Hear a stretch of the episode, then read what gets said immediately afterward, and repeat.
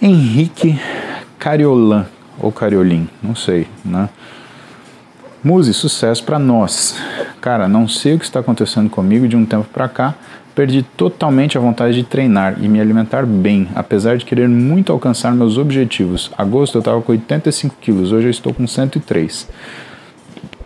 Henrique, altos e baixos na nossa rotina são razoavelmente comuns, tá?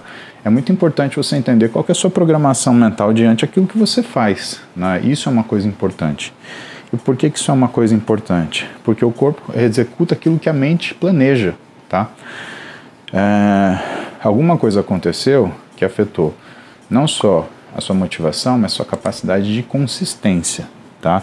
Por isso que eu falo que a gente precisa ter compromisso, né? o tal do commitment. Né? Quando você tem compromisso, você vai fazer o que você não quer na hora que você não quer, só que você vai manter o resultado que era o que você gostaria. Aqui o que, que você está analisando para mim? Você está me mostrando o resultado que você perdeu porque você ficou esse tempo parado e simplesmente desistiu de fazer dieta. Cara, essas coisas acontecem, tá? Acontece com todo mundo, acontece comigo também. Porra, eu tive um. Eu tive um ano brabo, né? E, e assim. É, quando eu tenho muitas dificuldades, assim, em vez de comer, eu paro de comer. Né? Então, eu estava raciocinando isso. Em abril, eu tive uma alteração uh, cardiovascular por causa de estresse. Em junho, eu tive uma, uh, eu tive uma suspeita de uma doença grave no trato gastrointestinal. Aí depois, em agosto, 7 de agosto, eu passei por uma cirurgia na coluna cervical. Uma semana depois da cirurgia, dia 14 de agosto, eu perco minha mãe. Velho, né, que mais que falta acontecer? Né? Esse ano foi, foi um ano muito difícil. Né? Eu treinei o que eu pude, eu te confesso que, bom, você viu, eu não consegui fazer as lives aqui todo dia de manhã, eu tive que parar um tempo para, sabe, ter o meu luto, para colocar minha cabeça no lugar ou pelo menos no caminho de falar para você que eu já sofri o que eu tinha que sofrer. Não. Eu tenho memórias, eu às vezes quando passo em determinados lugares ou escuto determinadas histórias, ou então revivo determinadas lembranças. Eu ainda não sou capaz de sentir felicidade só pela saudade. Eu sinto muita tristeza. E o meu mundo ele fica escuro durante alguns minutos, sabe? Mas hoje eu consigo me perceber no meio dessa escuridão, quando ela me alcança. E eu tenho gente que me ama do meu lado para conseguir me tirar dela. Então a primeira pergunta é: quem está com você, Henrique? Né? Eu acho que esses, esses momentos são os momentos de você é, olhar para as pessoas que estão contemplando a sua dificuldade e pedir ajuda, estender a mão. Agora, muito cuidado, né? Muito cuidado, porque em situações como essa é muito fácil você cair em autopiedade. E autopiedade é a, o assassino da alma humana. Quando você começa a ter pena de você, cara, você vira um inválido. E você que se colocou naquilo. Então, meu, é, o que, que você deve fazer? É não confundir a autopiedade como uma saída para aquilo que você vai fazer e ajudar e aceitar a ajuda das pessoas. Cara, tanta gente já me ajudou, né? Fala Paulo Vitor. Tanta gente me ajudou e, e situações assim inusitadas. Né? Você não precisa falar o que está acontecendo. É, você, é só você aceitar aquilo que é a bondade alheia.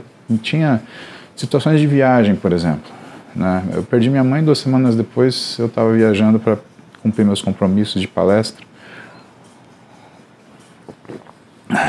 E, cara, dolorido, sabe? Muito dolorido.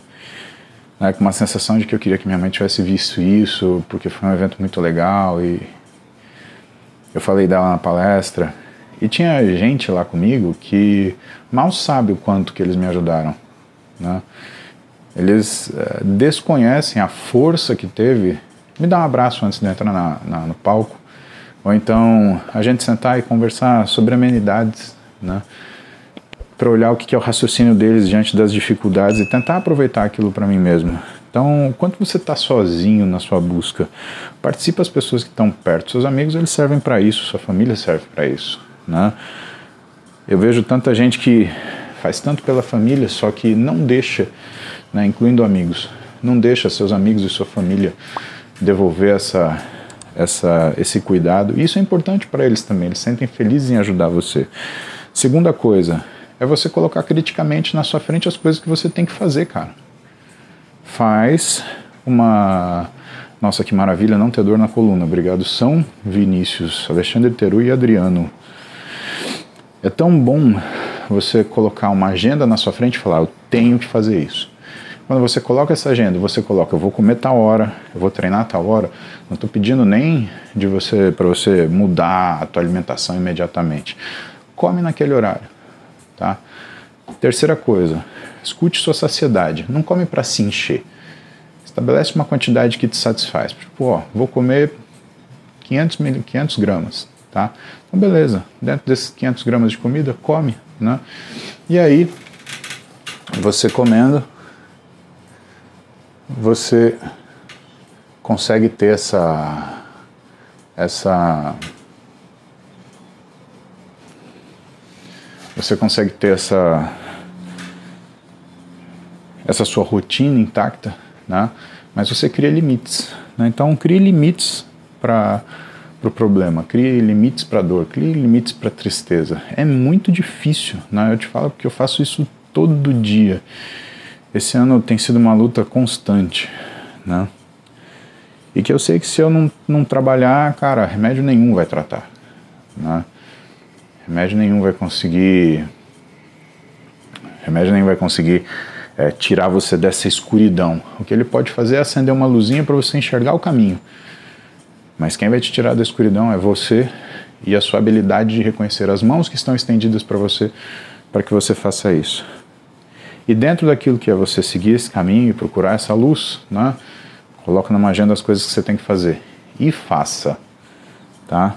Porque isso é uma coisa que vai dar muita diferença no aftermath, no, no depois, no pós. Aí você vai olhar para você e vai conseguir seguir adiante. Ah, mas pô, eu tô com 103 quilos, eu tava com 85. Você tem que recomeçar de algum ponto. Se você não recomeçar hoje, amanhã vai estar tá pior. Depois da manhã vai estar tá pior. A gente aprende a ficar mal, cara. A gente aprende a ficar mal e a gente esquece como é que sai disso. Saia o quanto antes. Caiu de bicicleta, não vai chorando levar para casa. Sobe em cima e anda até você ficar em cima vida é assim. Se você caiu dela, sobe em cima da tua montanha, meu, aprende a você carregar a tua vida com você, porque a história da vida é sobre quedas, não sobre levantar-se. A história de quem se levantou é a história de quem teve sucesso. A história de quem ficou no chão é a história das pessoas, algumas, que só precisam de ajuda para conseguir enxergar que elas são muito maiores do que os problemas que as afetam, ou daquelas que infelizmente, em vez de cuidar de seus problemas, vão criticar as outras pessoas e tentar criar problemas com os outros para que ela consiga anestesiar a dor que ela sente por conta dela mesma. Dentro disso, lembre-se, Henrique, que toda acusação é uma confissão e toda ofensa é um pedido de ajuda. A gente não lembra isso toda vez, mas ajuda muito no dia a dia.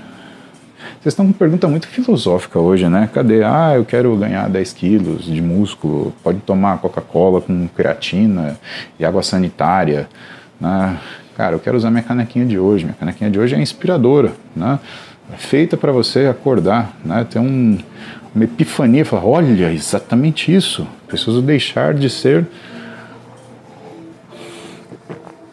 um imen.